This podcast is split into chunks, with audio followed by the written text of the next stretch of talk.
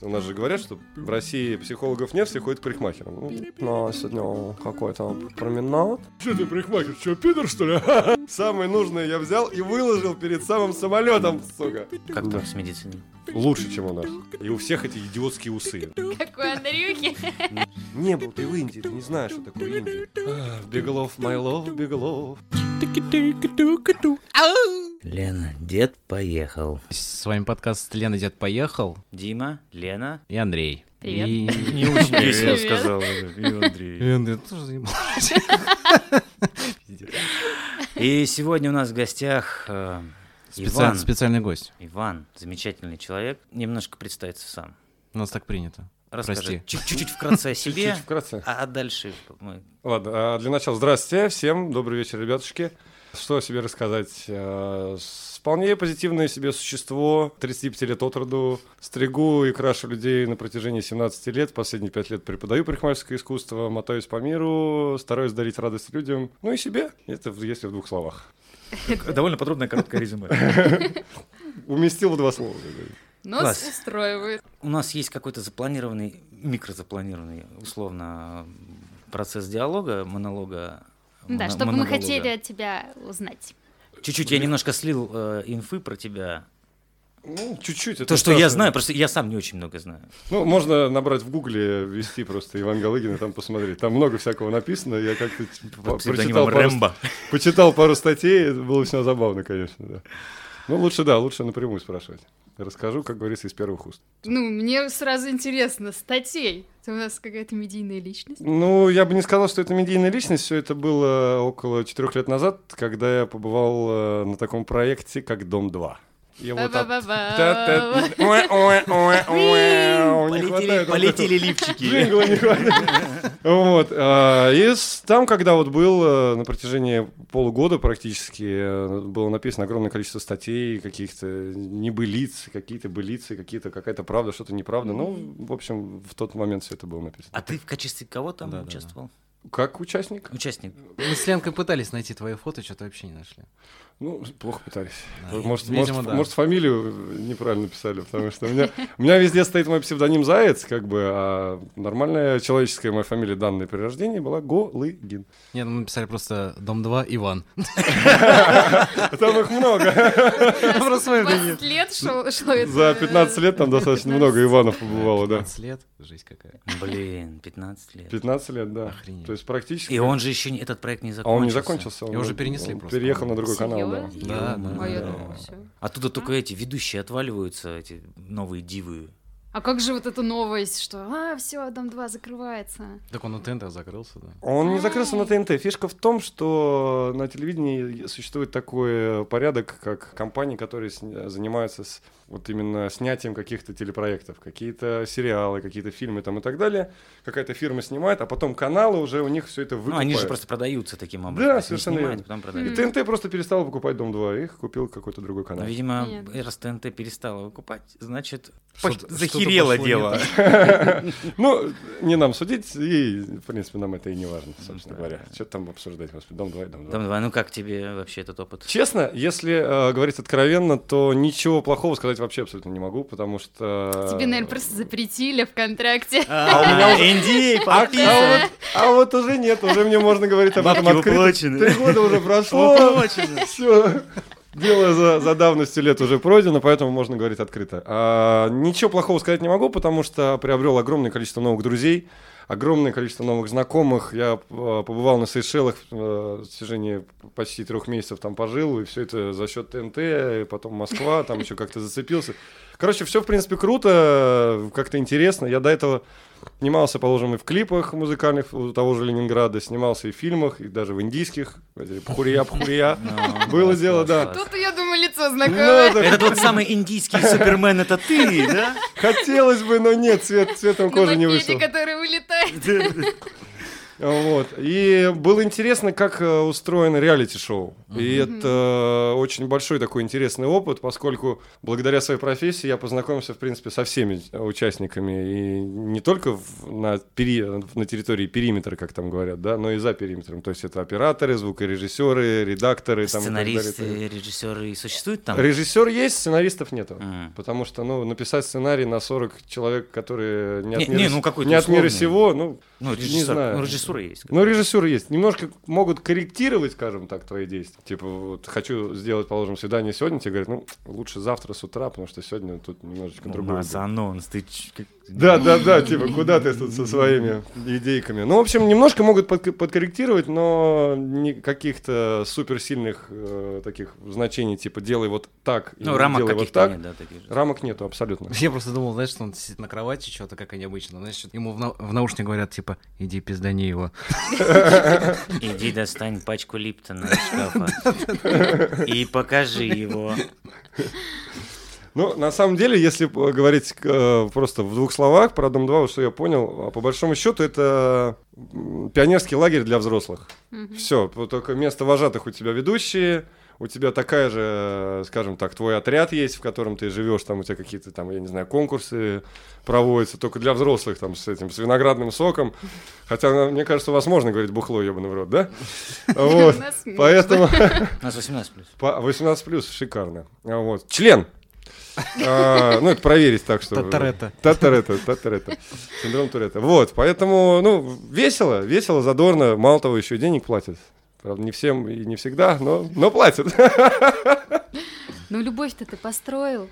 Да, а как же, еще до проекта. Удобно. Ну, А, а денег заработал?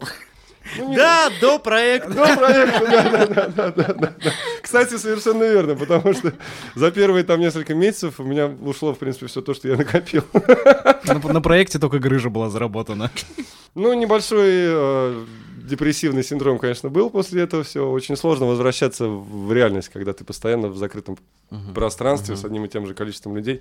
Чисто психологически немножко там первые две недели ходишь такой, о, люди, о, автобус, машины, люди, о. А ты постоянно на территории э, там 100 на 100 квадратных метров, все, то есть ты никуда тут не выйдешь. Ты, ты не ходишь в магазин, ты не ходишь на работу, ты не видишься со своими друзьями, там, со своими родственниками, тебе ник- никто не приходит в гости, ты постоянно с одними и теми же людьми. Постоянно. И это немножечко, как бы ты к этому привыкаешь, вроде свыкаешься, вроде такая же жизнь у тебя течет, утро, там, завтраки, тренировки, все нормально. А потом, когда все это заканчивается, ты выходишь в этот мир такой, о, опа, нифига себе, нифига себе, тут людей-то сколько, оказывается, много, и они все что-то делают. Вот к этому начинаешь по новой привыкать. А так, в принципе, все нормально. Единственное, что, мне кажется, сложно тем, кто там уже год, два, три, Мгм. четыре года. Вот им будет Там совсем, Сходишь с ума. Ну совсем да. фигово. Потому что есть там такие люди, которые очень долго там. Я не знаю, как у них будет вот этот вот э, происходить э, с- с- влитие в социум в новое. Это будет интересно. Ну, в общем, как-то так, как-то так. Ну, интересный опыт, могу так сказать. Подытожив в двух словах, интересный опыт, весело, забавно, задорно. Есть что вспомнить. Правда, вот внукам рассказать стыдно будет. А так, в принципе, норм. Твоя основная профессия. Основная, но она меня единственная, и это уже скорее не больше, чем профессия, потому что когда ты большую часть своей жизни отдал в одно дело, это уже перестает быть профессией, это становится твоим каким-то смыслом жизни или э, путем, по которому ты идешь. Ну, в общем, парикмахерское искусство. Мгм. Отвечая на вопрос, да, уйдя от темы, скажу, да, парикмахерское искусство. Парикмахер. Ну, это хорошая профессия. у- Украшение людей. Украшение людей. Как- Цирюльник? Да, в, в России назывался именно так. Еще есть название куафер, тоже достаточно интересное слово. Вот. Парикмахер, ну, мне нравится парикмахер, хер на конце, у меня он тоже есть, как почему бы и нет. То есть Отлично. пар- парикмахер — это мужская профессия. Ну, мне кажется, скорее да. Судят по херу на конце. Скорее, скорее, скорее да. А ты больше по мальчикам или по девочкам? Я про парикмахерскую Это ты сейчас, сейчас про что конкретно? Профессиональный вопрос. Ну, если у тебя есть еще что-то ответить на этот А, вопрос. это, твоя- это, это как раз-таки твоя профессия. Все, ее прорвало, короче. Дом Всё, 2 по- и все, и Все, понеслась. давай, помой, доставай все, ушаты говна, тащи, Я раз с тобой грязное бельишко принес. Давайте постираем прямо тут. Нет, ну, а если говорить про профессию, то мне абсолютно без разницы, кто передо мной сидит в кресле. Будь то это какой-то президент Белоруссии, я не знаю, если у него найдется что постричь там. Я работаю с волосами, я работаю с человеком, с его стилем, с его внешним видом, а, иногда с внутренним миром, если позволяют, да, ну, можно поковырять. Потому что у нас же говорят, что в России психологов нет, все ходят к парикмахерам. Ну, Да, в принципе. У меня был такой За столько, за столько время. лет, да, вот как бы освоил, мне кажется, второе какое-то дело. Если говорить про сексуальные предпочтения, только женщины. Жесткий гетеросексуал. Это прям сто процентов. Вот, ну, стричь, стричь, Как, как ты, стричь как ты пришел? как как, к этому как вообще это- приходит? как, как становятся молодые люди парикмахерами? Слушай, это вообще достаточно интересная история, поскольку я таких людей, как э, я зашел в профессию, знаю только двух человек. Но у меня было достаточно интересно. У меня э, мама дизайнер одежды. И в свое время у ней было огромное количество клиенток дома, когда в 90-е все рухнуло вот это вот, да, там была перестройка, пришел Миша Меченый, все полетело в тартарары. Но поскольку народу у нее уже было своего достаточно много, этот народ стал ходить к нам домой. И из одной комнаты родители сделали прям целую мастерскую, поставили швейные станки, оверлаки, манекены и вот эти прочее, прочее, прочее. А Вот. И поэтому дома всегда было огромное количество каких-то модных девиц, дамочек там и прочего, прочего. Дома было огромное количество журналов мод, поскольку у меня отец моряк и ходил в загранку еще при Советском Союзе, оттуда все привозил, супер модное все. Вот. И как-то раз э, к маме пришла такая мадам, у нее были потрясающие блондинистые волосы до самой пятой точки, ни разу не крашеные там и так далее. А мне было на тот момент где-то, наверное, года 4-5, и я попросил у нее, можно потрогаю? Она дала мне свою вот эту вот э, гриву, я потрогал, и я понял, что что-то вот в тот момент вот во мне что-то перещелкнуло, перемкнуло там и так далее. Мне это понравилось. И потом как-то в течение возраста что-то я стал больше этим увлекаться, что-то читать, кто-то книжку подарил, потом отец мне лет в 14 купил этот набор стандартный парикмахерский такой простейший, там машинка, ножницы какие-то там тяп-ляп, которые Бензин э, и расчески. спички. И все, и лет, лет в 14 я начал стричь своих пацанов во дворе, как обычно, там Прям кого под троечку, кого там по бобрик, там вот это вот. Все это крив в кость получалось, естественно. Мне это Телочка нравилось. была вот эта Вот эти- дурацкая? да-да-да-да, вот эти- Я ее называю туберкулезная телка. Или, или тифозная. Но дело не в этом. Вот. Лет в 16, э, уже в 15-16 я ходил уже на подготовительные курсы в колледж, туда-сюда. В 16 я начал делать свои первые стрижки как ученик в салоне.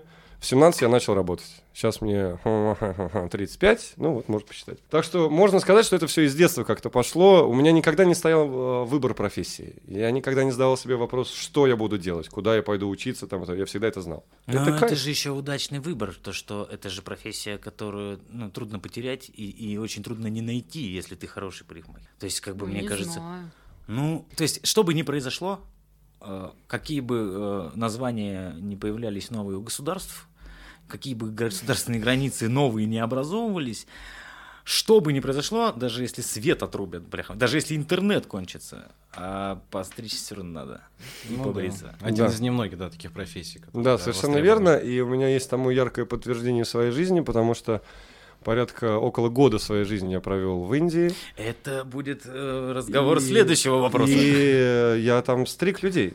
То есть я зарабатывал тем, что я стриг. И абсолютно без разницы, как бы, где ты находишься, если ты со, с тобой твое дело внутри, которым ты болеешь, если у тебя есть инструменты, которые позволят тебе что-то сделать, то без разницы, в принципе, где ты находишься. А тем более в Индии, когда ты белый парень, ты как бы какая-то изюминка к тебе прийти, просто по- постричься, у тебя что-то там выспросить, откуда ты там и так далее. В общем, профессия, да, удачная, сразу могу сказать, потому что на, на том же Доме 2 я стриг всех, и у меня было все. У меня было несколько эпизодов, где говорили, Галагин, ты опять бухой. Откуда, падла, у тебя есть выпивка? А я постриг там пару операторов, они За там мне поставили там кое-что, кое-где там. У меня всегда все было. Всегда. А в Индии ты стриг людей, как-то отличаются волосы в Индии? Конечно. Там жестче, да? Конечно. А, ну, с- с- если говорить про индусов конкретно, да, это прям стопроцентное отличие. Если говорить про европейцев, да, отличий не особо много. Самые прикольные волосы, которые я держал в руках, это был, э, был такой чувак, э, вот тоже с ним познакомились, друг э, живет, японец. Вот из, из Токио, там туда Вот у него волосы, вот это была абсолютно уникальная какая-то структура, потому что был похож на стекловату в виде каких-то палок. Ну, очень круто, на самом деле. И Сложно, они тяжело, но иногда еще. максимально. Чернее смоли. Вот. А так, да, в, в различия, в принципе, минимальные. Ну, и еще африканцев, конечно. Это, это вообще отдельная песня. Но работать с, этими мелкими кудряшками очень прикольно, на самом деле. Я с- сам кудрявый, я кудри вообще люблю, но когда они мелкие и похожи Мгм. на те, которые у нас растут внизу, ну, мужчин, по крайней мере, да, я не знаю, как у женщин, не видел ни разу. Говорит по девушкам. Ну, может быть, я по другим, которые, Простите. Сейчас меня понял. которые уже там родились после 90-го года, умеют бриться снизу, ну, в общем, неважно. А, да, вот как-то так. История про то, как ты э, жил в Индии. Чуть- Чуть-чуть поподробнее. Как, по поводу еще парикмахера я не закончил. Ну, давай, давай, давай. А, если ты, допустим, умеешь стричь, вот какой-то есть минимальный, а, как называется-то, порог входа, да, то есть ш- из инструмента я имею в виду, что тебе нужно, чтобы, типа, заниматься, например. Чтобы сделать минимальную какую-то Да, работу, да, Да, да, да, да, да. одна пара ножниц и одна расческа. И все, ну, то Да. есть... Если ты умеешь, да. ну, ты можешь- хорошие ножницы, наверное. Ну, по крайней мере, да, хотя бы не канцелярские. Хотя были моменты, когда я чем только не стриг, да. Вот. Но по большому счету я всегда так говорю, если человек мастер своего дела, если он действительно умеет стричь, если он знает правильно геометрию, если он э, разбирается в геометрических формах и умеет их правильно создавать на, в трехмерном пространстве, то по большому счету не возникнет никаких проблем. Можно и маникюрными ножницами постричь, просто это будет дольше. А волосы же у всех, это же вихри, да, то есть это же не просто у тебя из головы растет прямо. А, Есть так называемый, э, ну, в парикмахерской среде есть такое выражение, как стандартный рост волос. То есть это от макушки, расходящиеся на, по часовой стрелке на 12 часов. Чисто вниз все прямо. Но я вам так скажу, за 17 лет я ни, ни разу не встретил такой стандартного роста волос. Потому что каждый из нас чем-то отличается, у всех там какие-то разные проборы, разные вихры, две-три макушки. Такого разнообразия как бы форм вы, мне кажется, нигде не встретите в этом мире. Ну, в природе, ну, мы, в принципе, люди тоже же природный ресурс какой-то, человечество. Тоже же интересная штука. Все индивидуально. Очень, очень интересно, на самом деле, наблюдать. У меня как-то раз был клиент, у которого было три макушки. Три. То есть, ну, примерно раз э, в 3-4 месяца среди новых клиентов попадается человек, у которого две макушки. То есть это, в принципе, распространено. То есть там один из 10 тысяч. Но когда три макушки, вот такого у меня был вот один за 17 лет. И самое главное, что он всегда хотел короткую стрижку. Я с ней еб... мучился, ну, по полтора, по два часа, но делал. Поэтому он ходил ко мне 6 лет. Сука. Ну, зато это же тоже опыт, да? Конечно, Не- конечно. не- И я всегда стараюсь э, браться за сложные работы чисто для того, чтобы, не знаю, себя еще прокачать. Это скилл. Себе что-то доказать. Да, какой-то скилл определенный получить, новый experience, level up, там, я не знаю, как угодно. Ну Вот, но это круто, это интересно. Ну, ты работал и как частник, допустим, да, там на дому, например, да, или кому-то ездил. Было дело, да, три И года работал. работал ты и в салоне. В допустим, разных да? салонах, начиная там от самых дешевых парикмахерских, где на потоке стоишь и по 25 по 30 человек в день стрижешь. И в люксовых салонах, где у тебя один-два человека в день, но эти два человека, скажем так, перекрывают твою недельную зарплату. То есть. Ну, а вот и Е- к- есть и такое, где, конечно. где лучше? Где, где как бы профитнее, где как бы удобнее, может быть? Ну, я бы не сказал, что удобнее, неудобнее. Каждый выбирает, конечно, свою нишу. Я знаю великолепнейших мастеров, которые достойны стать э, лучшими в России, да и в мире, пожалуй. Но они сидят в обычных парикмахерских возле дома в подвальчике и говорят, а мне здесь хорошо, у меня тут свои девчонки, мне тут возле дома, как бы, зачем мне это все надо? Есть такие. Все от амбиций зависит, все зависит от самого человека. Я могу сказать так, что я выбирал разные места чисто, для, чисто из, исходя из своего внутреннего состояния. Когда мне хотелось побольше спокойствия и каких-то более-менее воспитанных, интеллигентных людей, конечно, я шел работать в какие-то люксовые салоны, где совершенно другое отношение между мастером и клиентом, где знают, что такое чаевые, что у нас в России не очень распространено вообще, хотя должны уже давно были давно понять. А Вот. И, соответственно, когда хотелось какого-то трэша такого, когда уже становилось скучно с этими э, дамочками, которые идут на сегодня какой-то променад, в общем, э, купили Бентли, ну такой дерьмовый цвет. Ну, в общем, когда вот от этого всего вот этого устаешь, хочется трешака какого-то. Идешь в какую-нибудь парикмахерскую, где, бля, стрижки по 400, по 500 рублей, там, грубо говоря, и херачишь там, стоишь всяких Как на быдлаганов. конвейере, А да? чё, а чё ты парикмахер, чё, пидор, что ли? Думаешь, ну, ладно, думай, как хочешь, господи, доказываешь, что ты Ну, наверное же есть То есть какая-то прям база, прям у тебя какая-то, вот те, кто только тебя ходит, где бы ты ни работал. например, да? Есть, да, есть такие люди, и я безумно им очень благодарен, поскольку это всегда говорит о том, что мне доверяют, и это говорит о, может быть, моем каком-то мастерстве, которое может быть присутствует, не знаю, не мне судить. Но мне это всегда, всегда отрадно, всегда как-то лестно. У меня есть, например, одна клиентка, она живет в Сочи. И стрижется у меня раз в 8-9 месяцев, когда приезжает к родителям. есть, и такие. Были такие люди, когда я уехал в Индию, которые не стриглись все это время, пока я не вернулся. Да, да, это было очень интересно. У меня был, был на тот момент один товарищ, такой бывший военный, который привык там, чтобы у него там ни одного лишнего волоса на душами, на шее, всегда все забрито там и так далее. Я приезжаю, значит, практически через год, и он обросший просто, как сеньор Робинзон такой выходит, говорит, Иван, я, я говорю, ты что не стригся? Я говорю, а куда я пойду? Я ничего не знаю, побрею. Я, тебя говорю, по всему миру ищу. Типа, да, я тебя ждал. Я говорю, нихера себе, пошли скорее, давай меня обратно превращать. То есть, ну, это безумно приятно, конечно. Это классно. Не, я просто ходил к одной парикмахерше до того момента, пока у меня не закончились волосы. А потом, когда они начали заканчиваться, я уже сказал, жена, я не хочу на это тратить деньги, там ничего уже из этого не сделать, можешь поэкспериментировать тут, поучиться. То есть я уже и косы тут носил, и, и за- зачесывал тут и ракет назад, О, чтобы да. скрывать это за- задние свои пробелы. Потом я вообще забил, то есть мне стало, ну то есть там совсем уже ничего не перекрывается, уже все, ничего не закрыто. Ну уж теперь даже я жену Теперь напрягать не буду. стадия принятия, Просто- всё. Просто машинка, давай, все. И... Кстати, Давичи, наш покорный слуга Дмитрий я. сходил постричься к Ивану. Да, это, наверное, второй в моей жизни хороший человек, который мне смог на голове сделать действительно что-то а если кто дельное. не знает, у Димы на голове не Доб- то чтобы караул, но Доб- добрый легкий вечер. хаос. Это такая... Ну, Ну, кудри. Обычные нормальные, обычные нормальные мужские волосы. Ну, я брос немножко парень, там не стригся. чутка. Вот Ну, послушай, привели же в человек. порядок, Ну. господи. Вообще приятно, конечно. Спасибо. Ну и, собственно, третий э, разговор... Наверное, нет. Не это- считай, не считай. Не, не Э, И тем- очеред- очередной вопрос, Иван. Индия.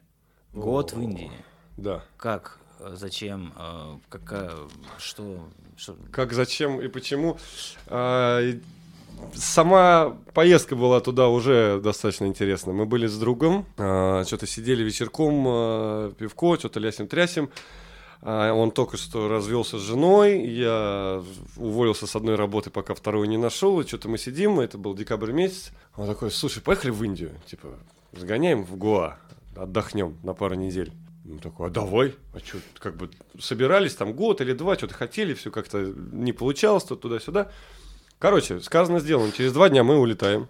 То есть он сразу взяли путевки на две недели туда-сюда и улетаем. Причем это было очень интересно, потому что единственное, что я беру с собой в отпуск, это ножницы, это пару расчесок, которыми я могу работать, да, и там, ну, шорты, носки, А, сланцы. ты с, с инструментом элементарно не расстаешься. Да.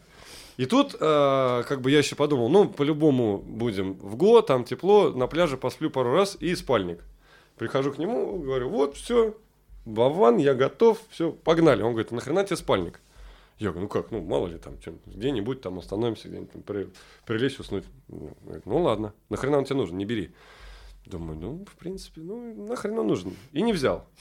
Говорит, а это что? Я говорю, ножницы, а как же? Ну, мало ли там кого постричь. Он говорит, кого ты там стричь собрался? Типа, через две недели вернемся. Думаю, блин, ну, ну ладно, тоже, ладно, оставил. И это были, сука, самые нужные мне вещи там.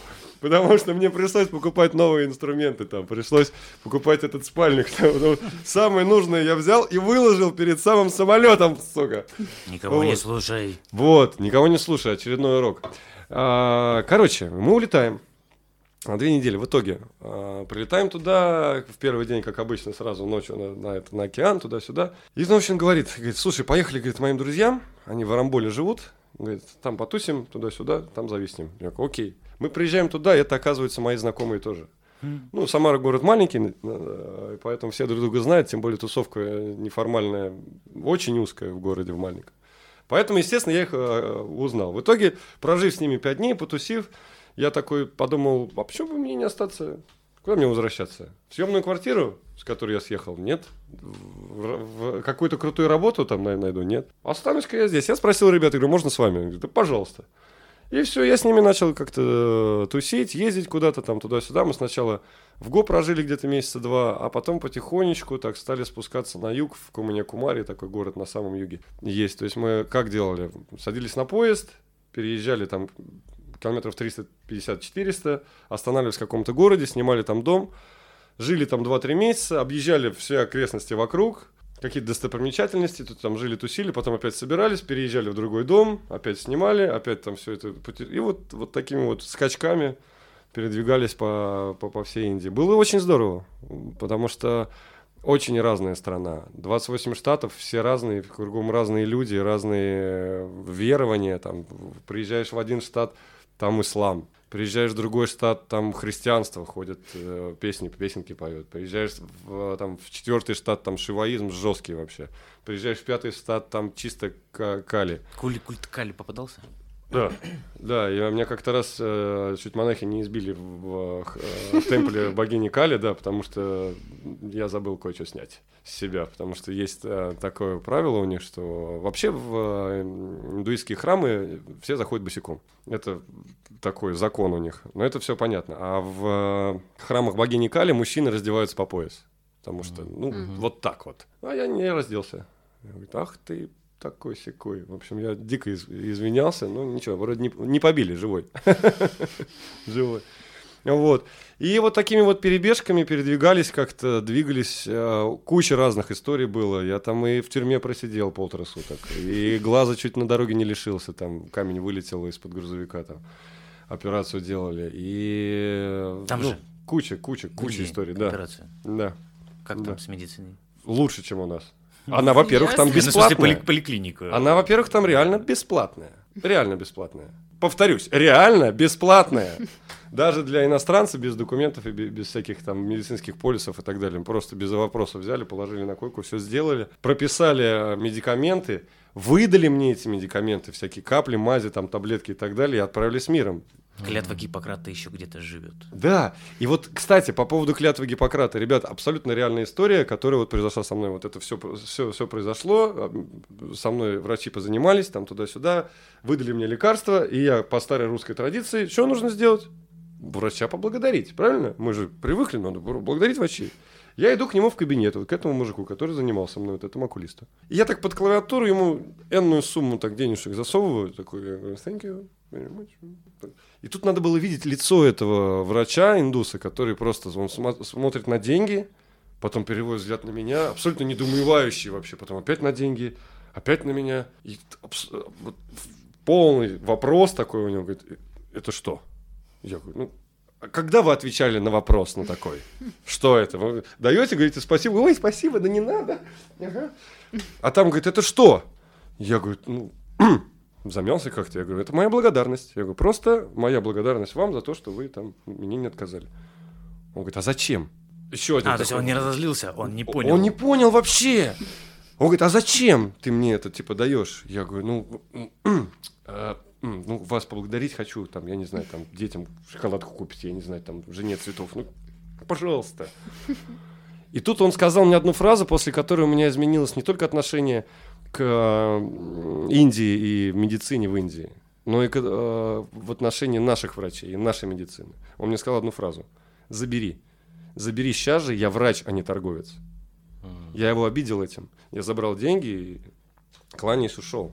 То есть, и вот в этой фразе уже зв- звучала не обида, а именно злость. Потому что, «К- ч- чего ты мне тут, ты чё, блин?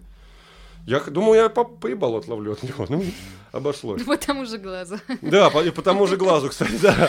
Так глаз Вот. отдал. Так, ну-ка, дай сюда. Короче, вот, вот, вот, вот такая вот история, абсолютно, абсо- абсолютно э, честная, правда. Такого не встречал нигде. Это было очень круто. Вот. С полицией тоже весело. Но менты везде одинаковые, мне кажется. Мент есть мент. Мент есть мент, да. Вот, везде эти вот эти вот э, огромные погоны с э, звездами такого размера, что как будто он не то, что там лейтенант, а космический генерал там э, Звездных войн. Да, и у всех эти идиотские усы. Вообще индусы очень любят усы. Как у Андрюхи.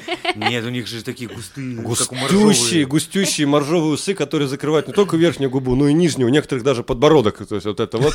Как они разговаривают, непонятно вообще. Жались. Да, да, да. Зачем? Не надо ничего Ну, естественно, естественно, очень любят Родные. Деньги. Очень любят деньги, потому что мне приписывали 7 статей, в итоге 4000 рупий, и нет никаких статей, и полный бак бензина, и сказали счастливого пути. Вот Это было весело, конечно. да. Мурыжили, пугали. Ой, ой, сейчас мы тебя посадим. Все, ты тут нарушил, рецидивист. Ты, ах, ты такой секой. Говорит, в камеру его. Я думаю, ну давай посмотрим на ваши камеры. Меня ведут двое, значит, туда-сюда. Там какой-то районный отде- отдел полиции, ну, типа, как в деревне у нас там, знаешь, там есть. И меня приводят, я смотрю, там четыре камеры. Вот такие, со сдвижными решетками, как в, в американских вестернах. И на всех этих решетках в районе замка там такая паутина столетняя. Они, не, не- мне кажется, не открывались-то в принципе никогда. Да и не закрывались, собственно. Собственно, да. И меня, значит, они открывают. Все, давай сюда, садись, все, закрыли. Ну, типа психологический ход какой-то. Я сижу, угораю, что-то с них спрашиваю там, я говорю, что, как зарплата там, туда-сюда, что, заняться нечем, да? Туда-сюда. Ну, повеселился, конечно, от души. Ну, в итоге потом приехали ребята, на- начислили им денег, и все, быстренько все. Хоть что-то э, существует интернациональное в этом. Да, да, менты. Ментозавры. Ну вот, вообще, конечно, очень интересно, очень красивая страна, не- очень необычная, очень самобытная, со своей культурой, с такими традициями, о которых мы не слышали ни из National Geographic, и на BBC мы об этом не увидим, потому что все, все, все то самое м, скрытое, вот то, что действительно им принадлежит, вы можете увидеть только там. Только за- забредя в какую-то глухую деревню, где не видели белого человека, где к тебе бежит вся деревня сразу, там все с тобой обнимаются, фотографируются, суют тебе своих детей на руки, типа, мол, подержи. Трогают волосы. Трогают На волосы, трогают за нос, там один все такой, какой нос у тебя. Вот, очень э, такой народ интересный, но мега позитивные, очень добрые, очень э, дружелюбные, очень гостеприимные люди, потому что во многих городах, где бы мы ни появлялись, огромную часть э, городов я посетил чи- чисто со своим другом из Тюмени, Толян, ростом тоже под 2 метра, только блондин и со стрижкой под Емелю такой он гонял. То есть, и, мы, и мы вдвоем, то есть да, на мотоциклах там туда-сюда, просто вечерком по городу идешь, все, уже гестхаус сняли, жилье нашли, и в магазинчик, там пивка взять, поесть что-нибудь туда-сюда. Просто народ может по улице идти, остановиться, говорит, о, ребята, а вы что, откуда? Ну, там, из России. О, класс, а пошли ко мне домой, а посидим, с женой познакомлю, поужинаем, там, выпьем. Мы такие, ну, начинаешь как-то аккуратно с, с темы сползать, типа, блин, извините, нам завтра рано вставать, надо за руль, в 6 утра уезжаем. А, не пьете, да, не пьете. Ну, давайте покурим, тогда обкуримся. Говорит, ну, все есть, давайте, ну, пожалуйста, ну, что, вам жалко, что ли? То Ну, есть, и такое было много-много раз. Этот позитив у них, как думаешь, от чего? От того, что у них как бы ну, не самый высокий уровень жизни, и, и они так просто стараются не грустить просто, наверное. Или это все-таки прям такое национальное, такое какое-то... Ты знаешь, скорее это, Состояние. это, это состояние души. Нужно понять одну очень простую вещь. Их изначально с детства воспитывают по-другому. Их не строят на страхе к э, смерти. У нас бойся смерти, момента смерти, момента моря и так далее, и так далее. У них изначально идет э, понимание того, что ты здесь временно, и если тебе не нравится... типа. Да, тебе, если тебе не нравится данное воплощение, ну подожди немножко, потерпи, все будет А хорошо. я говорил, смерть случае. это весело. Смерть, да это весело, да. Почему вот, когда дети рождаются, все, все веселятся, радуются. Ура, ура, давай набухаемся, ножки обмоем туда-сюда. Ну, мне кажется, человек умер, тоже надо веселиться. Вот Тоже надо ножки как обмыть. в, как в Африке, блин, вот эти, да? Похороны же, все же видели, да? Пляшут, танцуют. А фишка в чем? Они радуются за человека, потому что здесь он отмучился, он ушел в мир лучший. И радоваться надо. А мы грустим, ой, ты на кого нас покинул? Слушай, я вообще стараюсь не думать о религии. э, Не, ну, Давно для себя ну, выбрал направление дзен-буддизма. И есть все и нет ничего. Всё, у меня все просто. Поэтому, э, ну, я к тому, что э, Ну, совершенно другие люди. И они улыбаются просто потому, что он проснулся. Просто потому, что он тебя встретил на дороге, что ты нифига себе белый, ха-ха, прикольно вообще, класс, ну-ка, давай пообщаемся. Я помню, у нас в соседке была такая старушка, божий одуванчик, на вид ей было лет 300, наверное. Но она была живее, чем многие в 40. Она вставала раньше всех, что-то там стирала, что-то там готовила, постоянно что-то там на веселе хихикала с нами, нас еще чем-то угощала, мы там к ней тоже ходили. Учитывая то, что ее дом, весь целиком ее дом вот был меньше, чем ваша студия здесь. У них так же, как у всех бабушек, стоял телевизор ламповый, накрытый вязаной салфеточкой. И только вместо иконы э, с унылым видом в углу, да, там висел Шива. И все. Отличие лишь, ли- ли- лишь, лишь в этом. Ну и я вот что заметил, помотавшись по миру, да, э, в разных городах побывав, в разное время, я вот что понял. Чем больше э, в жизни человека присутствует солнце, тем он счастливее. Больше улыбаются же люди. Вы вспомните себя. Вот вы приезжаете куда-нибудь там отдыхать на море, и все же улыбаются, ходят просто потому, что, блин, ты кайфово же, солнышко светит, море, все, все есть, господи. Ну, не, Не ну, не похавал с утра, похаваю вечером. господи. Делов. когда там солнце, это еще хорошо, когда зимой и мороз. А Вот я, например, солнце люблю, когда вот в таком виде. Но когда где-то на юге и жарко, мне плоховато.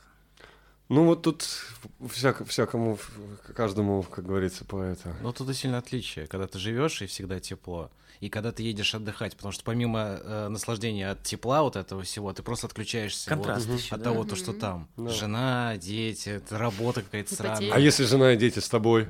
Тем более. Хотя бы, ну, хотя бы работа это Хотя там. бы работает. Ты просто не смотришь на них. Не, я помню, а, как уже ближе к лету, там в мае мы были как раз на юге, это городок такой, Варкала. Очень интересный на юге, прям рекомендую всем. Ребят, когда-нибудь съездите, побывайте обязательно. Короче, температура достигала уже там 46 градусов, 48, и начали приходить эти сезонные муссоны. Но я не могу сказать, что было плохо. Вот прям ты лежишь, «А, дышать нечем, умираешь. Нет, абсолютно нормально. Мне было кайфово.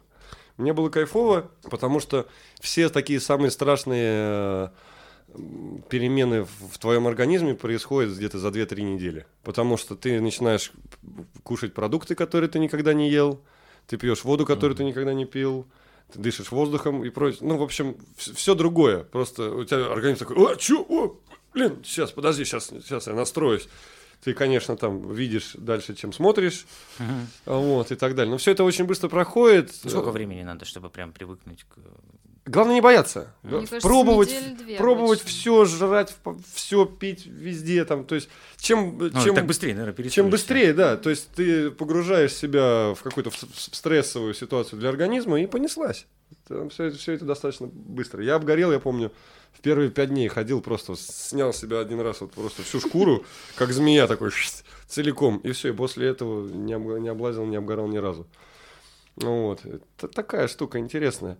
Но э, жить бы я там остался, я вот вам так скажу. Мгм. И А я где бы не вернулся в Россию, если бы не семейные обстоятельства кое-какие, которые у меня возникли, и мне пришлось бы просто вернуться. Потому что к тому времени, ка- с- которое я там был, мне уже было гораздо проще открыть там свой салон, чем возвращаться опять в Россию и начинать весь этот путь заново. Ну вот, и уже и люди нашлись, и помещение мне уже предложили, и там, ну, в общем, можно было замутить, но надо, надо было вернуться. А в каком регионе Индии? В регионе Мгм. оно есть такой штат Керала, если знаешь, или Керала. Да, Вообще, вот Керала. Керала, да. Вот, есть там такой городок Варкала. М. Вот там бы я бы с удовольствием пожил. И причем построить там дом будет дешевле, чем купить квартиру в Питере. Да, м- очень Ну, много что дешевле, чем купить квартиру в Питере. Как есть анекдот, да? Типа я продал э, квартиру в центре Красноярска и купил костюм в центре Москвы, да? Не, ну, дороже, чем в Санкт-Петербурге, мне кажется, только в Москве. Только в Москве, да. Ты повторил бы еще раз? Или- такую поездку? Да. Конечно, без вопросов. И хотел бы взять с собой всех тех, кто мне реально дорог, кому вот хочется. Да посмотри, как на самом-то деле может быть. Слушай, По-другому. не знаю, у меня, может быть, стереотипно, я не была ни разу в Индии, но антисанитария. Вот, это самое страшное заблуждение, которое только может быть. Серьезно? У нас грязнее. Серьезно? Абсолютно. Абсолютно серьезно тебе говорю. Это какая-то пропаганда, чтобы... Абсолютно нет никакой пропаганды. У меня Грязно. есть Нас тут и так много. Не Да. приезжайте, у нас тут грязно. Да. Типа, у- нас очень хорошо, вот э, видишь, ты сама сказала, я ни разу не была. Да. Да? Но откуда у тебя эти знания? Ты Ну, интернет, типа, интернет, фотографии, фотографии, видео. интернет и так далее. То есть смотри, как э, очень легко сделать свою страну лучше. Сказать, что где-то еще хуже. Правильно? Ну, не про все же страны говоришь, что там грязно. Ну, конечно, как они скажут про ту же Швецию или Нидерланды, Ну. правильно? Совершенно другой уровень жизни. А там типа, ой, там туда-сюда. Вы знаете, что сейчас за одну рупию ты отдашь 2 рубля? А когда я ездил, это было как раз э, 2 рупии за рубль. То есть в четыре раза рубль упал. И у кого жизнь тут как бы поменялась-то? М? Сейчас уже, по-моему, 5 даже. Да. Поэтому это очень большое заблуждение. У меня есть э, ярчайший пример. У меня у отца э, есть дом в деревне. И ближайший сельпо, он в соседней деревне. Соседняя деревня в трех километрах от нас. И есть, соответственно, путь. Ты выезжаешь на дорогу на машине и сворачиваешь. И есть пеший путь очень короткий. Между, между деревеньками, там чик-чик-чик, ч- через лесок прошел, и все, и ты уже там. И вот когда идешь через этот лесок, там есть такой овраг, огромный овраг, и он весь завален всяким вот дерьмищем, мусором, какими-то колесами, какими-то коробками, пакетами, пластиком. То есть все вот это вот с двух деревень, все это туда сваливается.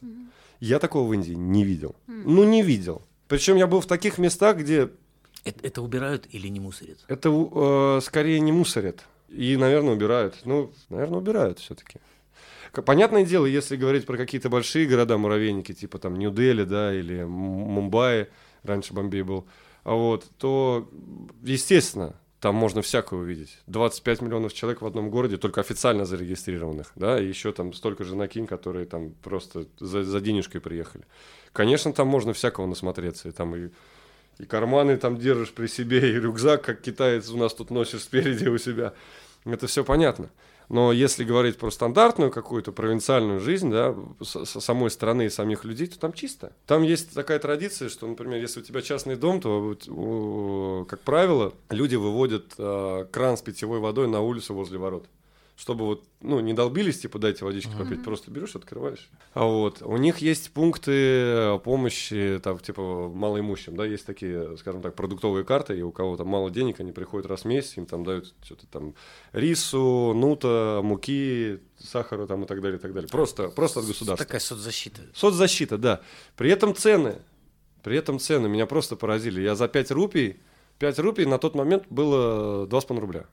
2,5 рубля. Я сел на конечный автобуса, доехал до другой его конечной, то есть через весь город прокатился. Сел на, на него же и проехал обратно. Отдал 5 рупий за поездку по, по, по городу. А вот междугородние сообщения, вот эти всякие кадры Очень шокирующие про нависшие Поезда? люди на поездах. Да, а. да, да. Ну, это если на Третий севере где-то ближе к Раджастану, там вот выше Варанаси, туда может быть, да. Но я вам так скажу, у них есть 11 видов вагонов. То есть, если у нас 4, грубо говоря, да, там сидячий, плацкартный, купе и СВ. Все, у них 11 видов. То есть, каждый найдет себе По своему социальному. по своему социальному, да. То есть есть э, типа А- э, А-класс. Это такая электричка, в которой даже сидений нет, есть такие просто скамейки, там постелена солома, потому что там, как правило, ездят только вот крестьяне, они везут там своих коз, курей, там, это, там А так это, нет, куда-то не, не там, из да. фильмов, да, кадры. Вот, да, это когда ты сам все это видишь, да, положим. Есть плацкарт, и, и плацкартов у них три вида. Есть купе, купе три вида, есть СВ, СВ три вида. То есть это удивительная штука. Мне больше всего понравилось то, что у них не закрываются двери в поезде. Ты можешь сидеть вот так вот. Поезд едет, и ты ножками болтаешь, куришь что-то, смотришь. Весело. Вот. И очень частые остановки. Частые-частые остановки. Но поезда у них очень четко ходят. Кстати, ни разу ни один поезд не опоздал. Все, все приходили вовремя. Мы, мы всегда приезжали вовремя. Это, это интересно. По, пообщавшись и с проводниками, и с начальником поезда, много чего можно узнать интересного. Нет, нет стекол в поездах, например. То есть есть такие железки, ты их просто опускаешь от, от- от дождя и все. Потому что если ты все закроешь и будешь там, ну, как у нас, да?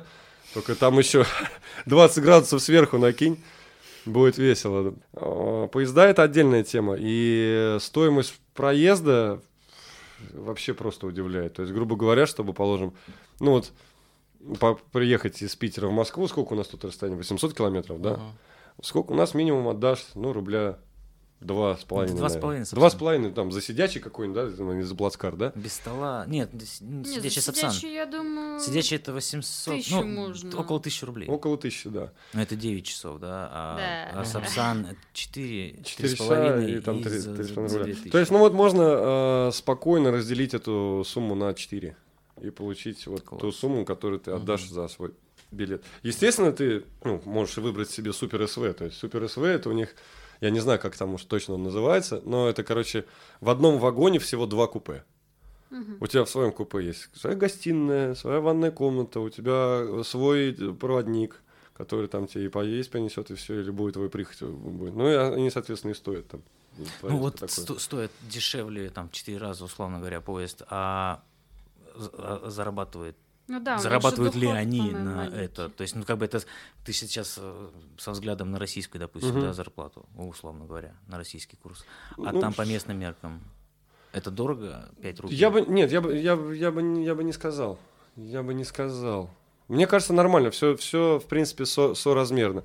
Единственное, что там работают очень э, глубоко вот эти касты, и выше своей касты ты не просто не прыгнешь. Это все очень жестко регламентируется. Это не писанные законы, но они у них работают тысячи лет и будут еще работать. Это бесполезно, это можно... Нет социального лифта. Абс... Ну, абсолютно. То есть, если ты водитель рикши, ты будешь водителем рикши всегда. Ты не будешь на, на телевидении, ты не будешь там где-то политикам каким-то и так далее. То есть, ну, твой, твой путь уже а, предопределен, скажем так, изначально. Это да. И вот эти их традиции, они есть очень приятные, на которые мило посмотреть и сказать, да, блин, круто, вот нам бы так. И есть те, от которых мурашки по коже, и хочется просто сказать, вы что, ебанутые, что ли? Вы что делаете? Есть и такие. У меня ребята есть там, которые прожили 14 лет uh-huh. и до сих пор живут там и так далее. И они как-то раз наблюдали такую картину в какой-то глухой деревушке, где значит, а, молодые родители, я прошу прощения, а, утопили свою дочь новорожденную. По каким-то соображениям религиозным. А вот очень-очень просто. Фишка в том, что родить девочку для Индии это плохо. Ее нужно кормить, поить, она не будет работать, еще э, дорого зарабатывать, много зарабатывать. Потом еще ее нужно хорошо выдать замуж, с ней еще надавать приданного. Короче, это геморрой. Если девочка рождается в бедной семье, она не сможет работать. Это лишний род, который ты не сможешь прокормить. У них есть такая даже традиция приходить во время вот беременности дамы в э, храмы Кали и просить монахов, чтобы те провели определенный ритуал, чтобы родился только мальчик. Вот. И в такой вот супер нищей семье родилась девочка. Есть такой обряд у них. Я потом уже все это выяснили, я все это расспросил. А, то есть эти двое родителей берут священную корову зиму, начинают ее доить, что в принципе категорически запрещено делать в Индии. Их трогать-то нельзя, то есть она mm-hmm. может лечь посреди дороги, и ты будешь три часа просто ждать на своей машине, когда она соизволит уйти. Ее нельзя трогать. Вот. Они ее доят, получают вот это вот, грубо говоря, священное молоко, и сами своими руками топит своего ребенка в этом священном молоке, отправляя в новый круг перерождения в сансаре. Интересная тема. Страшно? Страшно. Красиво тоже можно сказать, да? Страшно красиво. Поэтому очень интересная сторона. И пока вот ты все это сам не увидишь, не услышишь, не почувствуешь, э, говорить о том, что там то-то или то-то. Общались там на инглише?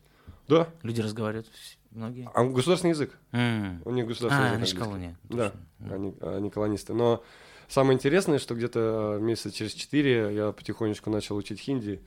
И был очень э, обрадован тем, что с русским языком очень мало отличий. У нас корень у языка один практически. Бывают отличия просто в одну букву или в один звук. Это, это интересно. Прикольно. То есть русский и индус. И поэтому, когда наверх. ты стоишь там, я не знаю, я первое время все не понимал, когда ты стоишь просто на рынке и ругаешься, сука, да какого ты тут мне? Он, ну, типа, ну не ругайся, ну а он все понимает. Все, он все понимает, потому что, блин, вот этот, этот посыл энергетический, плюс вот эти слова, которые у нас uh-huh. похожи, они все прекрасно понимают. Но и своего не упустят. Но и своего тоже не упустят. У нас была как-то ситуация, у нас ночью мы застряли в одной деревушке, у нас кончился бензин в двух из пяти мотоциклов. И шланга нет, перелить нет, мы начали искать хоть кого-то, кто продает бензин, но бывают такие чуваки, которые там закупаются там вот этими литровками бензина, оставляет их у себя, и ты можешь в любой момент просто подъехать сказать, дай-ка бензинчик, там, долил, да, до заправки дотянуть. И мы нашли такого чувака в час ночи, где-то полвторого. Но просто вся, вся беда в том, что в Индии после 10 часов закрыто вообще все. То есть, если хозяин индус, это по-любому будет закрыто. Естественно, если это не какое-то там кафе в Гуа или там или в Аркале, ну в каком-то туристическом месте. И мы такие подходим, говорим, блин, помоги, отдай, пожалуйста, нам бензину, пожалуйста, нам продай, пожалуйста. Он говорит, хорошо, 300 рупий. За литр. Средняя цена у перекупов, у спекулянтов вот таких 70. Он говорит, 300. Мы такие, а что такое? Ну, вам же нужен бензин? Нужен. 300. Мы так, пошел нахер. Пошел нахер, до утра дождемся. Я с тобой вот такой, ну, сука, разбудили, денег не дали, ушел недовольный. Но своего не упустят, эти, эти ребята молодцы. Но как-то раз я видел такую картину тоже. Что-то мы про Индию много. Мапса есть такой райцентр в э, Го. Такой квадратный рынок, кто знает, тот, тот, тот поймет. И там есть такой центральный вход через арку. И вот мы э, приехали на этот рынок, готовились к дню рождения. Надо было что-то продуктов закупить туда-сюда. И я захожу, и недалеко от входа лежит кошелек. Видно, что он не пустой, что там что-то там в нем есть. Ну, лежит лежит, может, кто-нибудь найдет там, я не знаю. Кто, кто-то потерял, кто-то найдет. И вот пока мы там мотались, там прошло вот сколько времени, ну час, наверное, полтора, да, по- пока все это обойдешь, пока все это купишь туда-сюда. И вот мы возвращаемся к мотоциклам, все это, чтобы загрузиться. А кошелек все еще лежит на том же месте. Мне стало интересно. Я подхожу к э, ближайшему продавцу, там чувак с чили сидел, я говорю, слушай, кошелек видишь? Он говорит, вижу. Я говорю, давно лежит? Он говорит, ну часа три уже лежит. Я говорю, «Чё- а почему ты не возьмет? Он говорит, а, чужая карма. Деньги, говорит, А, ты свои Грязная еще карма? чужие проблемы еще Да, собираешь. возьмет тот, кто реально понимает, что он на себя берет и какую цену он за это заплатит. Говорит. Поэтому говорит, будет лежать. Говорит, Кто-нибудь заберет. О. Вот такая. То есть законы кармы, да, они все вот карму, карму, карму, карму. Но опять же, своего не упустят. Не, ну вот эта кармическая штука, конечно, классно работает Ну да. во всех отношениях. Да. Ты сам себя как-то настраиваешь на это все. Ну, это же такая искаженная немного мораль, да, то есть ты, есть плюсики, а есть минусики. Ну да, да, да. У тебя должно быть больше нуля как минимум. И ты когда что-то делаешь, ты же прекрасно понимаешь, что ты какое-то говно Мгм. делаешь, да, и ты типа, но ты себе его не записываешь, ну, то есть как у русских, Мгм. да, ну, сделал и сделал, никто не узнает. А у них, видишь, на другом уровне, то есть э, нельзя это скрыть, то есть ни- никто из живых не узнает, но потом тут все, все Отразится тебе равно, все это да. все равно воздастся. Делай добро, бросай его в воду, не Да, делай говна добро. и не будьте, ну, плохо. Вот о том и речь. А у нас как-то все это, все, это по-другому. Хотя, как э, говорил один из моих э, гуру, потому что я и в храмах там пожил, и, и практиковал всякое. Короче, э, он как-то так сказал, говорит, карма существует для того, кто в нее верит. Веришь в карму, будет карма. Не веришь, не будет. Все просто. Ну да, У в нас- религиях, Блин, в у принципе, нас- то же самое. У нас э, в, да, в православии тоже написано что-то подобное. По вере вашей да воздастся вам, да? Мгм. Чем это отличается? Все то же самое. Во что веришь, то и работает. Я верю в себя, например. А вы? Мы тоже в тебя верим. В Хороший да. Вы под Pink Floyd меня невинности лишили и к дзен-буддизму Буддизму пристрастили. А теперь жениться на другой задумали. И что? Индия? Индия, Индия это очень интересная история. Я, наверное, бы попробовал. Стоит, стоит. Хотя бы, хотя бы ненадолго, но как минимум месяц. Потому что за две недели ты ничего не поймешь. И сразу вам могу сказать, если вы хотите узнать Индию, никакого Гоа. Это вот са- самая большая глупость и тупость, которую я слышу, это по поводу того, что Ой, мне, я была в Индии, был в Индии, мне не понравилось жутко. Я говорю, что такое? Ну, мы две недели на Гоа были. Я говорю, «М, с А, это наркотиками то есть это пляж и бухлом. наркота, да? Да, да. Я говорю, так ты не был в Индии. Не был ты в Индии, ты не знаешь, что такое Индия. Там э, индусов живет 10%. 10%. В Гоа совершенно другие законы, которые работают только в штате Гоа. Гоа самый дорогой штат в Индии. Гоа, как его одного спросил, он говорит, это, ну, это типа наш Лас-Вегас. Туда едут с бабками, туда едут э, отдыхать, Туристы. туда едут в отпуск, туристы там и так далее, и так далее. И Наш- причем- Наш Ла- Лас-Вегас. Русский. Нет, если просто... А, да, да, это, это не их Лас-Вегас, это наш Лас-Вегас. Же все туда Да, ездят. да, да, да, да. Причем на, на одном материке же мы, нам, нам тут близко. Пытаясь понять тут нирвану, тут и дзен-буддизм, но на самом деле они не для этого туда едут. Да, да. Поэтому, если вы реально хотите побывать в Индии, приезжайте куда-нибудь в другое место. Просто сразу. Да в целом глупо же съездить э, в огромную страну, в одно место и сказать, я был в Да. Индии. Да. Типа это Но как в это как в России Турцию можно... на All Inclusive поехать в Ну одном да. отеле прожить. Две недели Не не, выходя вылазя, не выходя в До город даже. бассейна и обратно даже до моря там два раза сходил. Это... Как в Россию при- прилететь в Москву и сказать, я был в России, я знаю русских. Нет, вообще нет, по-моему. Да, Если мне много- глубинку, то да. Мне много раз приходилось э, в Индии объяснять, что Москва это не Россия. Москва это государство Отдельно. в России. Говорю, оно там, она как-то по себе живет. Я говорю, вся Россия, вся Россия ее кормит, как бы, но она там как-то по-своему живет. Я говорю, это... Но другое дело, что даже столичные жители, даже в Санкт-Петербурге, э, зачастую не представляют, как живут люди в 500 тысяч километрах от них. Что есть, то есть. У меня как-то была одна клиентка такая, я только-только вот вернулся как раз из Индии, что-то лясим-трясим, новый салон, новые люди. Я весь такой наполненный кучей историй, все это ей рассказываю, рассказываю, рассказываю. И она мне такая говорит, а вот тетечке на тот момент было, ну, под 60 лет, скажем так, за 50, но... И она говорит, следующее, я, говорит, никогда и никуда из Петербурга не уезжала за всю свою жизнь. Я как стоял так с ножницами, я понять, я, ну, я понять не мог, думал, а как? Ну, а как это вообще возможно? Типа, тебе не хотелось на море? Она говорит, хотелось, вот у меня финский есть, пожалуйста, море. Я говорю, ну а там в горы куда-нибудь подняться, я не знаю, там в пустыню съездить. Говорит, а зачем она мне это надо? У меня дача есть, у меня там вся природа. То есть есть такие люди. Каждому Я, конечно, их своё. не особо понимаю, но Не, ну, каждому, каждому свое. Расскажи, как ты оказался в Питере. Ой, это... Я слышала, что ты из Самары. Я из Самары, да. Короче, а, такая история тоже интересная, могу сказать. Был я в отношениях свое время с очень прекрасной девушкой.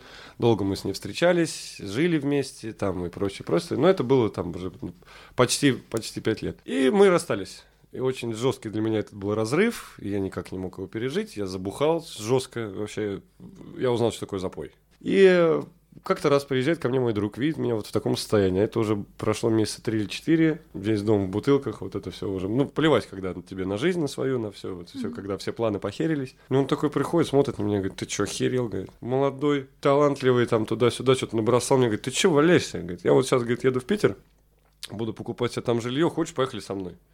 Там зацепимся и там что-нибудь дальше уже будем крутить. Так меня эта его речь вдохновила. Я продал машину, продал все, что там было, всякую технику, сноуборды, вот это вот, ну, все, что нам накопил, вот этот хлам, знаешь, который мы тащим. И с каждым годом его становится все больше. Я вот это все скинул быстро, приехал в Питер, через две недели устроился на работу. Ну, две недели, естественно, я был в отпуске, продолжал, типа, я ж в Питере, вау! Положено. Трясем, трясем, все положено, да, узнать, так сказать. Когда деньги заканчиваются, ты начинаешь искать работу. Работу, да. Поэтому две недели. Я в, свое время, Две я, с- недели. я в свое время еще застал, когда нужно было в газете искать. Интернет как бы не О, сильно да. был развит. Я на первую контору свою пошел по объявлению из газеты. Из рук в руки какой-нибудь, да? Что-нибудь в этом роде, да. Работа.ру. А, ру не было еще тогда. Ну, Было просто работа. Интернет-то был, ну как бы, во-первых, у меня его конкретно не было. А телефон у меня еще такой был кнопочный Samsung C200, и там оттуда ничего нельзя было сделать. Газета, газета. Газета. А еще, помните, была такая штука по т- телевидению, какой-нибудь региональный канал включаешь, и там вакансия. Трудовщик, э, голодовщик, физрук. 15-20 тысяч рублей. Телефон там 75. Студент, 30, охранник и 25. каратист. Да-да-да. Все в одном. Вакансия это, вот это. Было забавно тоже смотреть всю эту фигню. Иногда думаешь, о, надо позвонить, что ли. Не успел записать. Вот это, это тоже было. Забавно, конечно. Ну и вот э, перебрался в Питер, и сейчас уже получается сколько? Почти 7 лет. Устал? Я бы не сказал.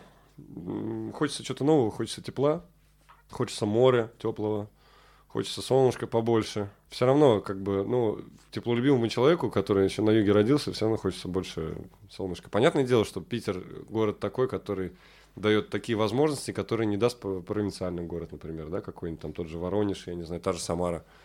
Конечно, в каждом городе, если ты человек с руками и головой, ты найдешь свое призвание, будешь работать. Но согласитесь, что в Питере, что в Москве возможностей этих в разы больше. А, Уровень зарплат и культурный уровень совершенно другой. Поэтому, ну, как-то тянется, тянешься сюда, конечно. Я не говорю о том, что навсегда, положим, попрощаюсь с Питером, но пока вот, пока вот такой выбор. Недостаточно компенсировал он тебе отсутствие солнышка. Да. Или надо, или, не знаю, нужно как минимум два раза в год тогда отсюда уезжать куда-нибудь поваляться. Но учитывая нынешнюю ситуацию, сейчас единственный вариант с экономной и с морем, это русский юг. Русский юг. Даже звучит как-то, да, такой. Ну, Название. Если есть на свете рай. Блин. Ты Анапу Это выбираешь? Краснодарский край. Нет, я, я на самом деле нет. Нет. Я ближе, я все-таки ближе к холодам. А- Анадырь, Салихард. В Салихарде, к сожалению, не, не довелось. Но очень я хотел в Салихард. Мне ребята рассказывали, говорят, удивительно красиво, когда вот прям со- совсем зима. Прям вот совсем зима. Непонятно почему, говорит, ну просто красиво. Заснеженные дома, там до третьего этажа сугробы. Смотришь, говорит, И как так? тишина. Такой... Самый лучший звук из воспоминаний из детства, это когда ты выходишь так э, на балкон, и в 8 часов, там, полдевятого вечера, ничего не слышишь. Кто-нибудь пукнет где-нибудь в конце там здания. и- Улицы. И, все услышат. А ты слышишь только вот какое-то одинокое... Как эти валенки идут. Такой классный звук. Хруст снега, да. А, Кстати, да, вот напомнил какое-то воспоминание из детства прям очень хорошее. В садик тебя везут на Санках, санках. на санках. Ты весь в этой в мутоновой Да, шубе, да, да, ты пошевелиться даже не можешь. Огромным колючим шарфом, варежки, шапка такая еще. Ты двигаться ты не можешь, не то что. Ты просто сидишь, и впереди тебя, там, я помню, очень часто меня провожал дедушка мой, он так вот шел, и там хрук, хрук, хрук. Думаю, «А, какой кайф. Звук такой, Действительно, да. еще утро же, еще когда вот совсем темно, еще солнышко даже не вышло. Да, такое воспоминание с детства приятное. Ну, у нас этот сезон э, про Питер. Да, про места и вообще. Про Что Питер и тебе места. нравится в Питере? А, Кроме вышеозвученного. Что нравится в Питере? Скорее, свобода людей на взгляды. Потому что провинция очень, э, скажем так, закомплексована, что ли, закрыта еще, как-то стара в своих мнениях там и так далее. В Питере, в Пит- да, консервативный, вот совершенно верно искал это слово. В Питере народ более спокойный, более толерантный, более принимающий тебя. Тут, в принципе, плевать, как ты выглядишь. Мгм. Никто не будет тебя спрашивать, почему у тебя красные волосы или там синие брови, там, почему у тебя татуировка там во все лицо там и так далее. Ежели ты будешь в каком-нибудь другом городе российском, подальше от центра, километров на 300-400, ты оценишь на себе всю глубину и красоту русского мата, и вопросов, ты что, пидор, что ли? Это я- это- вот, э, Питер – это самый настоящий европейский город. Европейский город с родной русской речью внутри. Ну, это же прекрасно. Да. И меня удивляет то, что многие говорят, вот, поеду в Вену, там посмотрю на архитектуру. Или поеду в Италию, там, в Рим, в Венеции, побуду, посмотрю на архитектуру. Все эти мастера работали здесь. Все в Питере были. И ты можешь посмотреть архитектуру, в принципе, всех этих стран в одном месте. Так, э, каналов еще больше, я не знаю, э, красоты еще больше, как музеев в 300 тысяч раз больше. Площадь огромная. Вот, пожалуй, еще один плюс такой. Поэтому Питер, Питер, он близко, близко по душе, но далеко от тела. Скажем так. Вроде душу греет, а вот тело не согревает нифига с этими ветрами, погодкой. По крайней мере, радует, радует то, что весной уже нас, нас достаточно сильно пахнет. И птицы уже поют, и снега уже все меньше и меньше, и грязи все меньше убирают. А, Беглов, my love, Беглов. Хорошо, хорошо, нет, будет, будет и- Есть места какие-то в Питере, которые... тебе любимые. прям- Ну, вот прям, которые прям... Топчик. прям, Топчик, да. а, да, парк ЦПКО на Елагином. А, мне еще очень нравится Датсан. Ну, это Да просто- прям через который там через Да. мост. Да, просто прийти. Давай чуть по- поподробнее. по- Ну, по- просто места, что, помедитировать. что, что, что, Что в там. Дацане? Я не в курсе. Это Датсан буддийский храм. буддийский храм. М. Это Буддийский будди- храм на, на старой деревне. Да. А, это- Вот, парк ЦПКО мне очень нравится. Вот э, самый, самый его край, где два льва стоят, и ты просто сидишь там на скамеечке, у тебя весь залив, вот этот Мгм. э, вантовый мост, или просто... Да, мост. Мост. Какой-то да, мост. Какой, какой-то мост, я не знаю. А Вот, очень красиво. И если говорить про какие-то такие, скажем так, зашкварные места, был, было такое интересное местечко под названием Голицын Лофт. Там Да, было много всего Чижика. интересного, много всяких мастерских, магазинчиков каких-то, дизайнерских ме- местечек. Вот. Ну, вот там было тоже прикольно, тусовки Он какие-то. почил, мы да, по-моему, да. Слушай, понятия не имею. По-моему, летом этим как раз закрылся. По-моему, там что-то случилось с ними, они... Да, Ну вот. неожиданно. прям. Еще мне очень понравилось э, в музее миниатюр России. О. Это вот на московских воротах. Это где вот такие панорамные какие-то... Там, Там небольшое вся помещение, но небольшое там вся помещение. Россия... Там вся Россия сделана. На вот на, на, шесть, на, не знаю, на 10 квадратных метрах. И там все вот в маленьких вот А. фигурках. Там Мгм. двига- Миниатюр. дви- двигаются машинки, загораются фонари, в окнах горит свет, поезда двигаются, мосты разводятся. Потрясающая штука. Я не знаю, кто это вот Проект придумал. изначально коммерческий, они изготавливают макеты на заказ.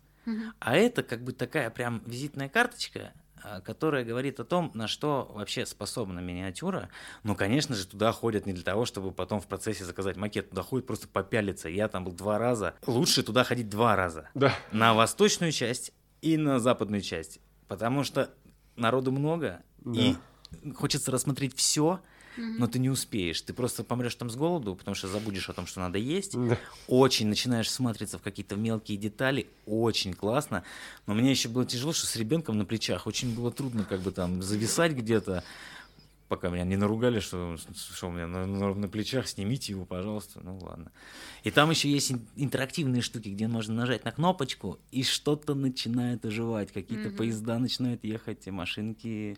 Плюс день-ночь, вот это вот. Нет, э, он очень смена. классный. Очень Обязательно круто. нужно сходить, must have. Прям must have, да. Так, ну и что еще бы еще такого назвал из интересного, куда бы вот прям вот стоит каждому сходить? Ну, Эрмитаж, это, это само собой. Как бы говорили, туда можно вообще ходить как на работу. Ну да, изучать потихонечку, чтобы не бежать по всем этим ну да. залам. Да не, вот то же самое. Это невозможно. Не Это успеешь. невозможно. Ты просто запахаешься. Месяц хотя бы нужен, чтобы вот э, в Эрмитаже, скажем, потом сказать, я был в Эрмитаже. А сколько там был? Ну, раз 35, наверное, заходил. Вот тогда ты можешь сказать, что ты был в Эрмитаже. Ну, а когда ты вот, у тебя приезжают друзья, ты такой, надо в Эрмитаж им показать. Берешь этих друзей, затаскиваешь их в Эрмитаж. И такой, все, давайте. Они через два часа выходят. «Э, э, ну, что, куда дальше? То есть абсолютно Да, ничего не это как- отложилось в это- голове. Это как в Питер приезжать на два дня. Да, спрашиваешь Да. про какой-то... ну, какой зал больше понравился? А, ну, а, ну там вот, где мумия лежит, знаешь, вот этот, египетский вот этот. Хорошо, мне понравилось.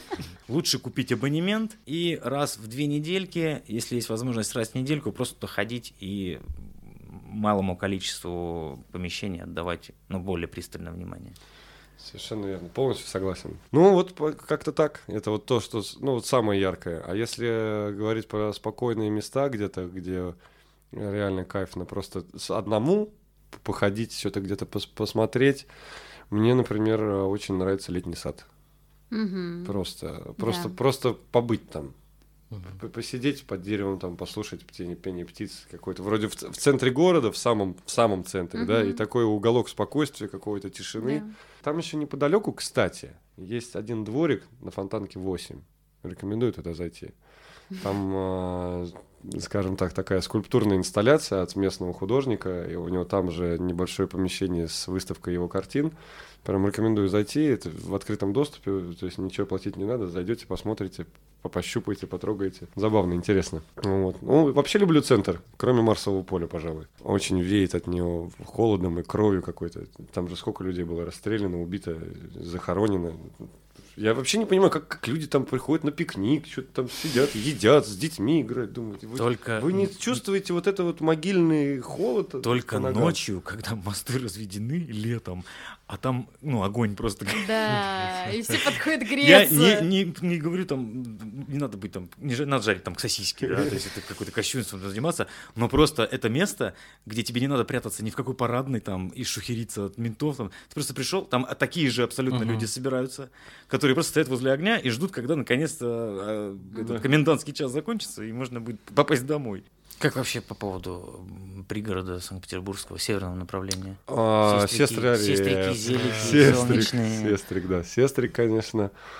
Комарова. м, Комаров, Комаров. курортный район. Комарова, Комарова. Не знаю, Комарова не, не, не особо вставила. Мне на юге понравилось. Есть такое э, местечко Узигонты, например. А Что вот. это такое? А, ну, такая вот деревушка была. В- Возле Пушкина, М. скажем так. Вот. Ну, больше как-то южное направление мне нравится. На, на севере тоже прикольно. Туда вот э, Вольгина, например, Сестрорецк. В Зелике тоже прикольно было. Как-то раз погулял. Просто приехал такой, походил, что-то посмотрел, что-то поел. туда-сюда. Такой удивительный факт. Человек э, с юга, который любит э, тепло, стремится к югу города. Я, например, терпеть не могу юг вообще. То есть я все только, ну, Наоборот, да. только К северу, север. к северу, к северу. К северу, к северу. Хочу, кстати, пользуясь вот этой маленькой минуточкой, поблагодарить вас за приглашение, потому что это интересный опыт, прикольный. Приятно, спасибо. Ну, э, интересный формат, просто э, хорошего такого приятного общения с приятными людьми, делимся какими-то мыслями, рассуждениями. Это, это здорово.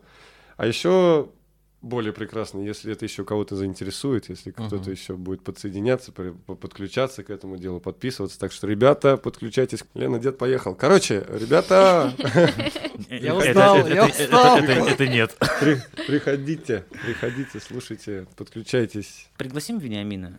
А, Ой, блин. А? Вениамин. Что это, что это вы так? А теперь слово специалисту. Да, вперед, Вениамин.